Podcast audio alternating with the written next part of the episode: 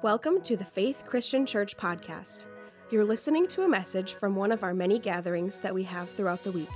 For more information on service times, ways that you can be a part of the work that God is doing in our communities, and so much more, you can visit our website at faithchristianwi.com. Thanks for listening and enjoy the message.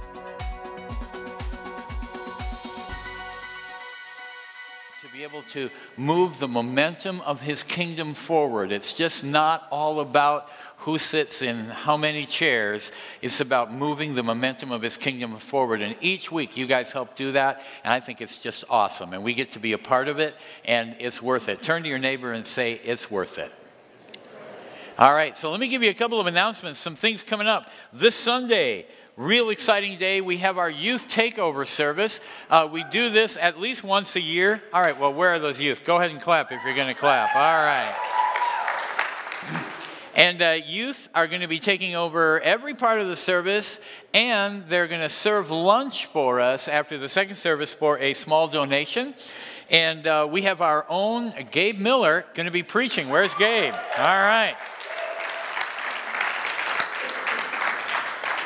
So he's getting lots of help from me and every other pastor here. I hope we're keeping not confusing him, but we're giving lots of help on preaching. But he's going to do a great job, and what again a privilege it is for us to have a church where young people are willing to step up and serve, and it's just awesome. So you're not going to want to miss it, and it'd be a great week to invite some friends, even if they're not a part of church here and don't want to. It would be a great encouragement for them to see how many young people are stepping forward. So great weekend to do that. This is a really important announcement. I really want to urge you. We have coming up our leadership summit, and we've done this every year now. This is our third year, and these meetings have been really a powerful time.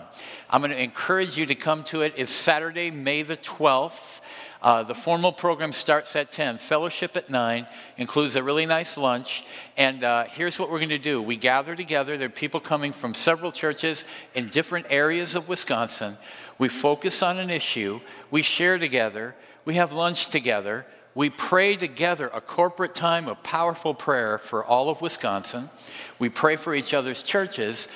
And we get in some small group networking times where we can actually meet with people and learn how to share resources together. And that's really what it's all about. If you've not been to one, please consider coming. If you've been to one, please come. How do you do it? You just go to our website, northernchristianalliance.com. And you can sign up right there. If you really don't want to do that, just talk to me afterward, and we'll help you get here one way or another. It's going to be a great time, and these are one of the things that are our privilege to help host and minister to people that are wanting to expand God's kingdom all over the state. Really hope you'll be a part of that. You don't have to be a designated leader. If you're a parent or a grandparent, you'll be particularly interested in our panel this year as we talk about what Christianity in America will look like in another generation from now. And we really have got some exciting guests that are going to be sharing. It's going to be a great time. You should be there, and I hope you will. Last announcement. Lots of fun things coming up. May 17th through 19th. Each month throughout the winter season, we have Harvest School of Ministry classes. We've been wanting to do this class for a long time. This class is called Biblical Greek Number One. And this is a class taught originally by Dr. Ron Cottle, who's a Greek language expert, and it is done in a setting where we're going to be able to workshop together with some other people. And I'm going to be here to help coach and work through this class. If you've ever had an interest in how can I, we're not going to make you a language expert, but the emphasis will be on finding and using the right tools and being able to, by the end of this class, 3 days, to be able to look at a Greek New Testament, take some tools, and actually find out what it says and do some accurate research. It'll be a great class, especially for those of you that are interested in any kind of ministry or teaching. I urge you to sign up and take the class. I'll be here, and we're going to do some workshopping, like I said. So it'll be a lot of fun. It'll be really important. Please sign up for it so we can prepare for you. And that sign-up is on the welcome desk. So thank you for being a part of what we do here, and we're excited to be here. And tonight, really excited about what we're going to talk about. Our message is on identity. The book of Hebrews, messages from the book of Hebrews. It's been an exciting time for us to walk it through, and we've heard testimonies and stories about how people have really gotten something out of some of these messages. I appeal to you, please read the book of Hebrews through at some point in this month, if you will, and if you haven't already, to discover this wonderful book. Tonight, as we move through the themes that are found in the chapters in the book of Hebrews, obviously, we're not going through verse by verse. We're trying to catch themes in sections of the book.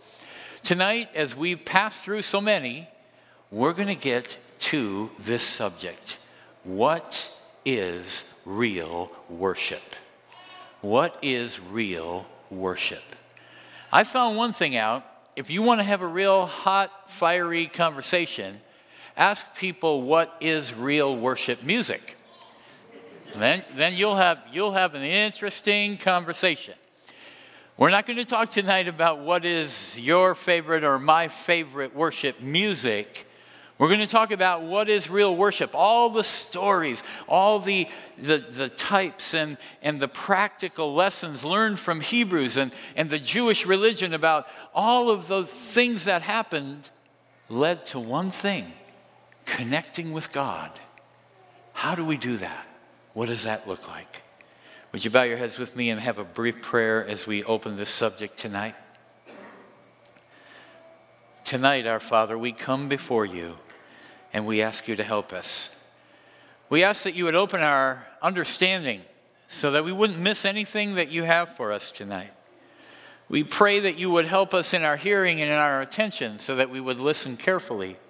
I pray that you would speak and breathe the Holy Spirit above and beyond my ability to really communicate your message to us and help us in Jesus' name. If you can agree, say amen. Amen. Let's open with this scripture tonight. It's found in the Gospel of John in chapter number 4. It's a beautiful answer from Jesus as he's talking to this Samaritan woman in one of the most famous discourses in all of the Bible in John chapter 4. And in this passage, there's a little dialogue and maybe even a little debate, at least on the woman's part, about what worship should really be like. And here's how she worded it. Matter of fact, Jesus started getting just a little bit personal about her spiritual life. And she was doing what a lot of people do when you start witnessing to them. She was deflecting just a bit. And she said, well, actually, you Jews say that we have to worship in Jerusalem. And the Samaritans worship right here in Samaria. So who knows who's right? This is Jesus' answer. Verse 23 of John 4. But the hour is coming, and now is here, when the true worshipers will worship the Father in spirit and in truth. For the Father is seeking such people to worship him. The hour is coming, woman. It isn't going to matter where. It's going to matter how. It isn't going to matter what. It's going to matter who. And Jesus said that hour, that time has arrived. The time for true worship. As we look at the book of Hebrews, we see the story over and over again. We see the parallel of the Jewish religion and how Jesus, the Messiah, fulfilled all the types, all the prophecies, how he was the substance that created the shadows of the worship experience of the Jewish people. We see their religion contrasted with Jesus. But as we look at it, the story is pretty simple. God reaching out to man and man trying to connect with God. And in Jesus, of course, that happened beautifully. The result of God meeting man, and I want you to think about this before we go very far, is worship. I know that here tonight, many of you have read enough stories in your Bible to have remembered some of the stories where perhaps you've read the book of Revelation, where John the Apostle says, I saw God in his glory on a throne. Or you've read Isaiah where he said, I saw the Lord high and lifted up. Or Ezekiel, or other people that have had experiences where they've come close to God. Here's what never happens. John the Apostle didn't say, I saw God on the throne, so I went up and said, howdy. How many of you know that didn't happen? He didn't go up there and say, hey, that's you, God. He didn't go up and see Jesus, whose face was brighter than the sun, and say, oh, haven't seen you in a while. Give me a high five. Now, I'm not saying that God would be offended by that. That's not what I'm saying. What I'm trying to say is that his being is so incomparably great and awesome, so powerful, you know, a billion nuclear explosions couldn't possibly create the energy that emanates from his person. And when you meet him, you're probably not giving him a high five. You're probably what John said, I fell on my face like a dead man. What happens when mortal human beings meet the living God? You're going to worship. You're not going to have to say, hey, pastor said we're supposed to worship now. It's not good. It's going to be God. It's just what happens. It's the natural response of the connection with so much greatness, so much love, that when we meet him, boom, we're going to worship. And that's the story and really the object of the book of Hebrews. We've talked a lot about Jesus, how he was God in flesh, how he was the fulfillment of the prophecies, and how he was the priest, our go-between between man and God, how he was God and man in one person, and that's all beautiful. But that has an end. The end is that we will go through Jesus, our priest, and meet God and have this awesome experience that we call worship. And that's what Jesus was trying to get across to this woman. It's not about saying the right prayers and being in the right place and doing the right ritual. That all had its place. But the hour is coming. It's here now where if you're going to worship, you're going to have an experience with the living God. You're going to go before this being who sits on the throne of the universe, and he's going to be right up, full screen, right in your face. And you can worship him in spirit and in truth. So let's talk about what the book of Hebrews might have to teach us about that worship experience. Would you turn with me or follow with me to Hebrews chapter 9. We're just going to read one verse in the chapter. I will tell you that chapters 8, 9, and part of 10 are all going to talk about this, and even some in 12 and 13 about the worship experience. But tonight we're going to look at a practical example that I think will be helpful in us having one of these meaningful worship experiences. Hebrews 9, verse 1. Just one verse. So now even the first covenant, he's referring to the Jewish religion. The first covenant had regulations for worship. Sure did. Did you ever read the book of Leviticus and think, there's a lot of rules here? Even the first covenant had regulations for worship and an earthly place of holiness. Everyone say an earthly place. He's talking about the tabernacle that became the temple. He's talking about the place where the Ark of the Covenant was in. He's talking about the place where the Ark of the Covenant was kept from the people by the veil that we talked about on Sunday that ripped in half when Jesus was crucified. He's talking about that tabernacle, that place of holiness, that worship experience. Now, you say, what does that have to do with our worship? Well, what I really believe we can draw from, I believe there are some really good spiritual and practical examples that we can learn from that tabernacle. Not that we have to rebuild another tabernacle, because we have something better than that now. But what could we learn from it? So, if we really want to talk about this for a moment, let's just lay out for you the picture or the framework of what that temple was like. What was it like in rooms and in space? So the temple or the tabernacle had three basic places to go. And that's what we're going to talk about tonight, those three places to go. If you decided, okay, I'm a Jewish person and I want to go to the temple to worship God. So what did you do? You went to the temple, and when you approached the temple, you were brought into the very first place, which was called the outer court. Everyone say outer court. I'm not going to go through all the details. You can study this all you wish, and I hope you will. But the simple truth is the outer court was the gathering place of the temple.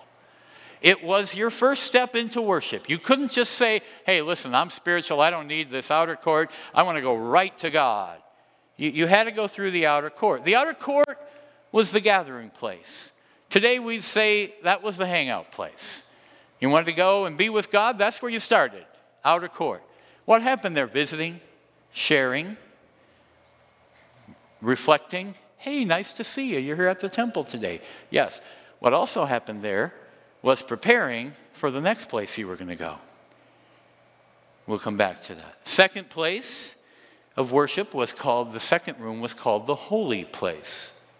And these were in progression. First place was a hangout place, you know. It'd be like a giant foyer. And we have a tiny foyer, but it'd be like a giant foyer. You come there, it's like, hey, how's it going? You know, we're in church, but you know, nobody's really preaching out there. There's nothing. We're here, but we're not worshiping yet. But it's part of the experience. Second place was the holy place. In the holy place, there were some instruments and objects of worship, and some worship really did happen there. There was an altar, and there was place for sacrifices and cleansings, and there were some things that happened as worship in the holy place. Typically, the things that happened there were the kind of worship that you could control physically. They were places for you to bring an offering and have the priest place it on the altar where it would be burned before God. A place where you could come and be cleansed. A place where you could see the display of God's glory. Those were all things that you could physically engage. I would say you could choose and you could control what happened there. But it was worship. It wasn't just a hangout place anymore. Now you're actually engaging in worship. You follow me? The second step. The third place, we talked a little bit about Sunday, and that place was called the holiest place. In the holiest place, it was separated by this giant curtain. And in that holiest place, the most important piece of equipment or furniture, if you will, was the Ark of the Covenant. And that's where God's presence appeared. You know, it's really interesting design because there were no windows in that holiest of holy, and it was closed off with a curtain, which means if you're in there, it's pretty dark. And yet, the priest had all kinds of things to do in there when he went in there once a year. The literal belief of the Jews was that God's light would enlighten that room, and he doesn't need help with windows. Whatever that was. But that place could only be come into once a year, as we talked about, on the Day of Atonement.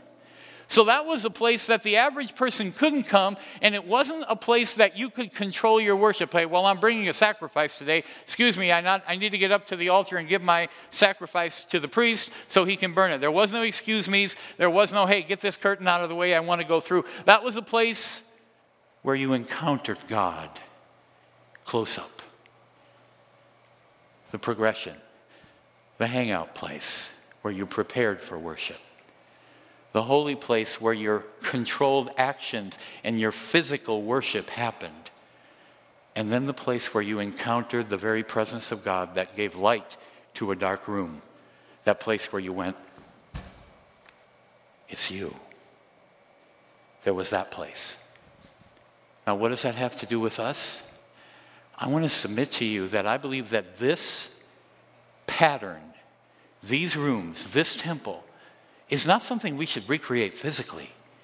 But I submit to you that it is something we recreate spiritually every time we gather to worship as a church. I want you to think about it. You come to church.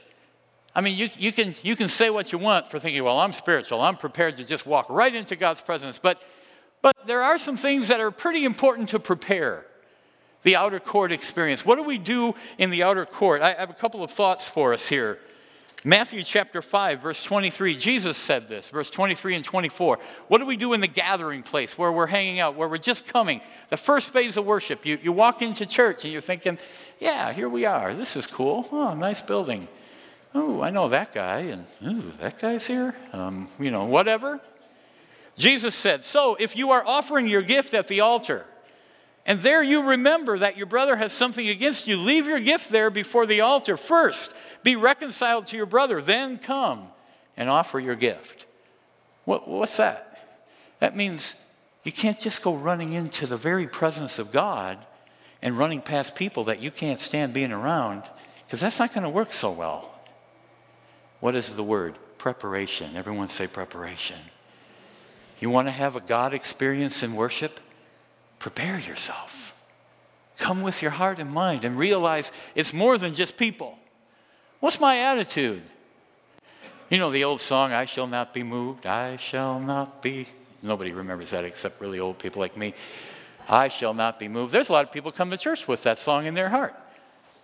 I shall not be moved. You're not going to get me to sing. I don't care how loud you turn it. Is that prepared? Do we really have to sing through 3.5 songs before you finally get just the inkling that you might sing along? You see where I'm going here?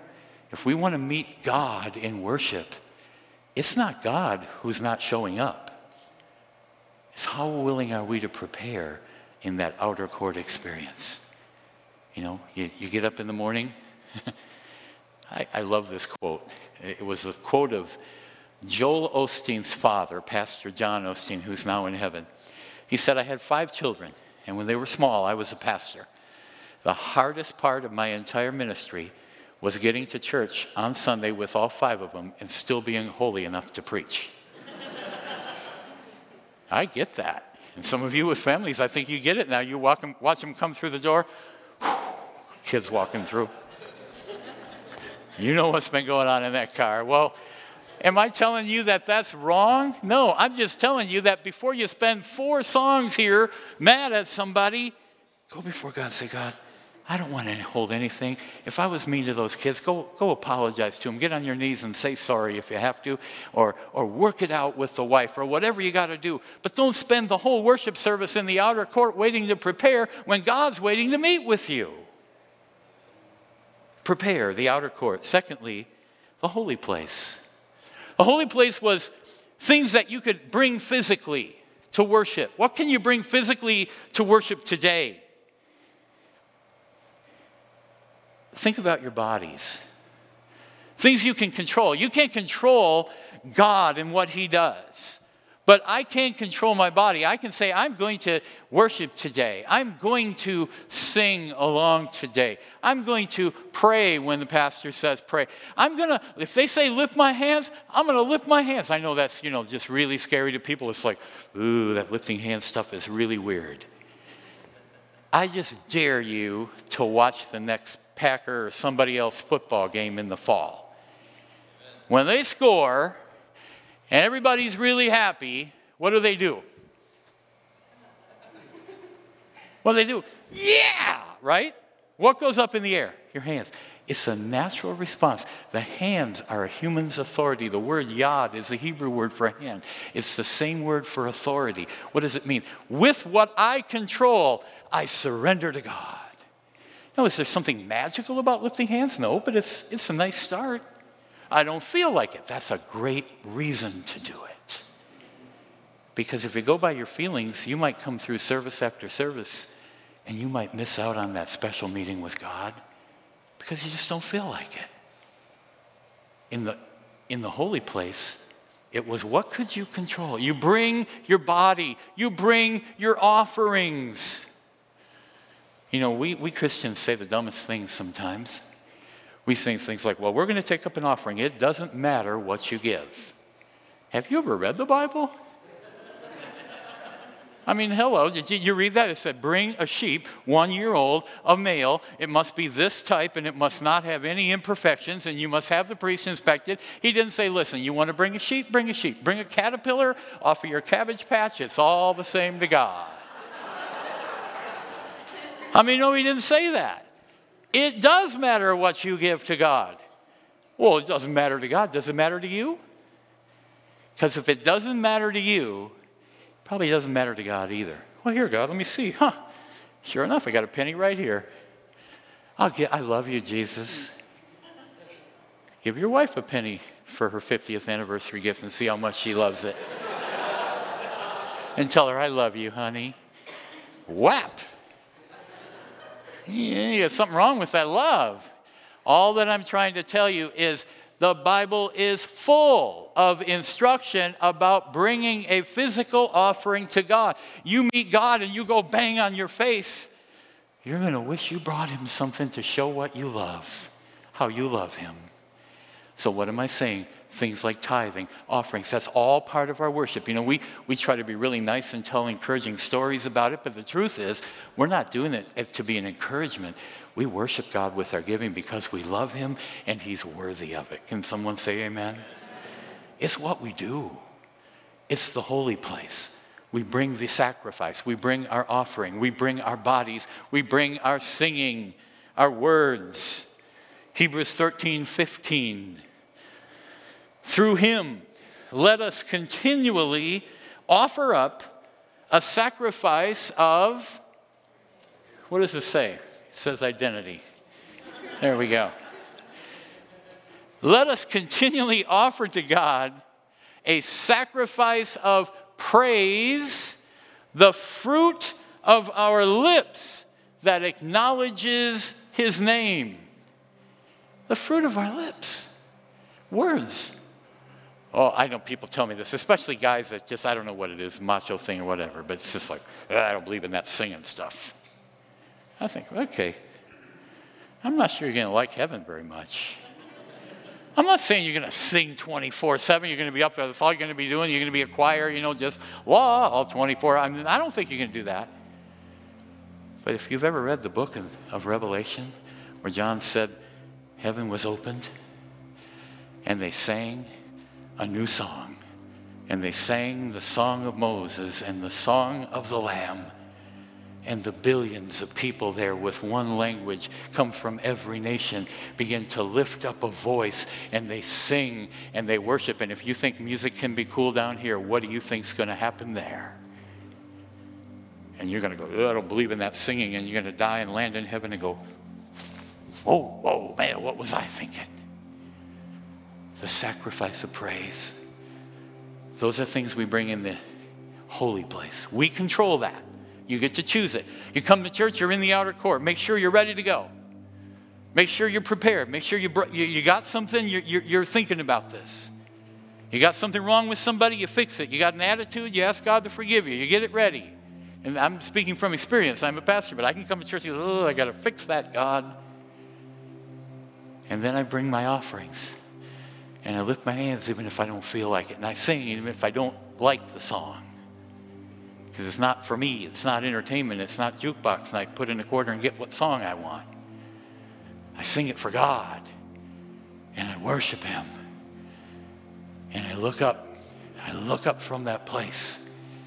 And I see there's a curtain. But it's been ripped in half. And as I look through the fog of my rebellion and my attitude, there he is. And I encounter God. And I can have that experience every single time we gather. Doesn't matter how good the music was. We do a really good job. We have beautiful people that work so hard to make it beautiful. But that's not the equivalent. That's just the tool to help us get there quicker. Are you following me? You're going to look up, coming through the outer court and the inner place, the holy place. You're going to drop your gifts in the basket, and you're going to look up and you go, the curtain's been ripped. I, I don't need the priest to take my offering anymore. I don't need blood from a bull anymore. I look up there and I see God. And I look at him and he's Jesus. And I fall on my face and go, that's what I came here for, to meet you, to let you speak to my heart. And you know, I know that there are people that come to church and they're not quite ready for that. It's all good. But they feel it. It's like a draft. I watch sometimes, you know, we have big new visitor services, lots of new people on Sunday sometimes, and I'm watching, they're standing in the back, and people are worshiping, and you can tell there's people crying, they're having one of these God experiences, and new people are looking around like, whew, what is this? I don't think they're just weirded out. I think they can feel the draft of his presence breathing past their face. And that's a good thing, church. That's not a bad thing. Because then they realize somebody's here. Somebody's here other than the preacher and other than the people. And it's Jesus. And the goal of our worship, the experience of our worship, is to offer God our everything. When we look through that broken, that ripped curtain, we look at God and there we offer him everything. That's when you throw yourself on the floor. You don't have to do it physically here, but you throw yourself on the floor in your heart and say, you are God. I'll never forget the time our son was in college in Australia and we went to Hillsong Church concert or conference. And this giant 20,000 seat auditorium, and they were singing and they were worshiping, and it was really fun, and it was really good music, and it was really impressive. And I was there, and it was really powerful. But I remember standing by my wife, and we were just singing, and I thought, you know, this is really cool, but I'm just going to close my eyes. And I was just taken up with the fact that, Jesus, you're all that matters. And I just remember saying that over and over, Jesus, you're all that matters. And I felt like he spoke to me. Just really touched my heart and gave me something that I would have never got had I not had that experience. When you look through that ripped curtain, you surrender everything. Romans 12:1, I appeal to you, brethren, by the mercies of God, that you present your bodies a living sacrifice, which is your reasonable service of worship. Give him everything. It's when we express our real love for God. Somebody has to tell you what to say. Tell them you love them over and over and over and over. Well, I mean, try that on your wife. No, it's not a learned thing. It's looking through that ripped curtain and go, oh, there you are. Nobody has to tell you what to say then. Maybe you don't need to say anything at all. It's love for God expressed. It's waiting on him. And just go to him and get directions like you do from your navigation tool on your phone. God, what do you want me to do now? He gives us directions sometimes, and it's nice, but that kind of cheapens the whole reason for going. He's not a navigation tool. He's God. So when you get there and you look through that curtain, and there he is, just stop and listen. Just let your heart soak in his presence when you wait on him. Because when you worship God, you experience God. And it's a cycle. Because when you experience God, you're going to worship him. And when you worship him right, you're going to experience him. And then when you experience him, you're going to worship him. And it's not something somebody has to teach you. And it's not something somebody has to scold you into. I used to have my kids, you know, I'd watch them in church. They're sitting there. I'd say, what are we doing right now? Singing. I'm not seeing your mouths open. Sing, kids, right now. I mean, I made them do it as a parent, but that's not so effective. When you see God for who he is, you worship. Would you stand with me tonight? The book of Hebrews. What's the goal? To get you and me from our lost state, from our broken life, from where I sinned myself into trouble, and I feel like there's no hope for me, and I'm met by Jesus, my Savior. And he takes my hand, and the sin falls off of me, and the scales of deception fall from my eyes. And I take Jesus' hand, and he lifts me up from that mess I've made. And he walks me through that outer court. And I make sure, I want to make sure I forgive people here. I want to make sure I'm good. And he takes me into that holy place, and there I offer him whatever I can bring him. And I bring him my gifts and my tithes and my love and I sing and I do what I'm asked to do as a corporate part of worship. And then he said, "Are you ready?" And he said, "Take a look up there. That's my Father." And I go, "Oh, that's why he died. So you could meet him. So you could be with him. Not just to get you to a heaven that you're going to be bored in, but to get you to his Father." Remember, in my Father's house, there are many mansions. You know what the word mansion means? A place for you. There's a place for you behind that ripped curtain. And Jesus said, "That's why I came. I'm going to take you there." Let's pray. Jesus, tonight we thank you for your presence. We thank you for this example of the temple in the Old Testament. And we thank you for the opportunity that you give us here, day in and day out, to worship and experience the living God. Perhaps there are some here tonight that are newer, but no one is less welcome than another. We are all here as your children. Tonight I pray that you would use these moments to encourage us, to help us, to know that we can worship you together here, and yes, we can worship even in our homes, with our families. I pray that you help us do it in Jesus' name. With every head bowed tonight, if you're here and you would like to say, "I want to surrender to Jesus. I believe that he died for me, and I believe he wants to save me, but I need him, and I want to welcome him into my life." If that describes you, if you're here or you're watching on the live broadcast, would you raise your hand if you're here to let us know that we can pray for you? How many of you would say, "Yes, pray for me. I want Jesus in my life. I'm going to surrender to him. Give him all that I am." All right. Our Father, tonight we thank you for our time together. We pray for us here and those who are watching us all over in different places. We pray that we would make sure that all is right with you.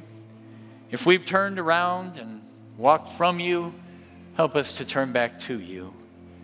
Help us to have all that you want for us. In Jesus' name, and we said, amen. God bless you. You may be dismissed. If you would like prayer, you got something in your life you need some help with, please come forward. We have people who would be happy to pray with you.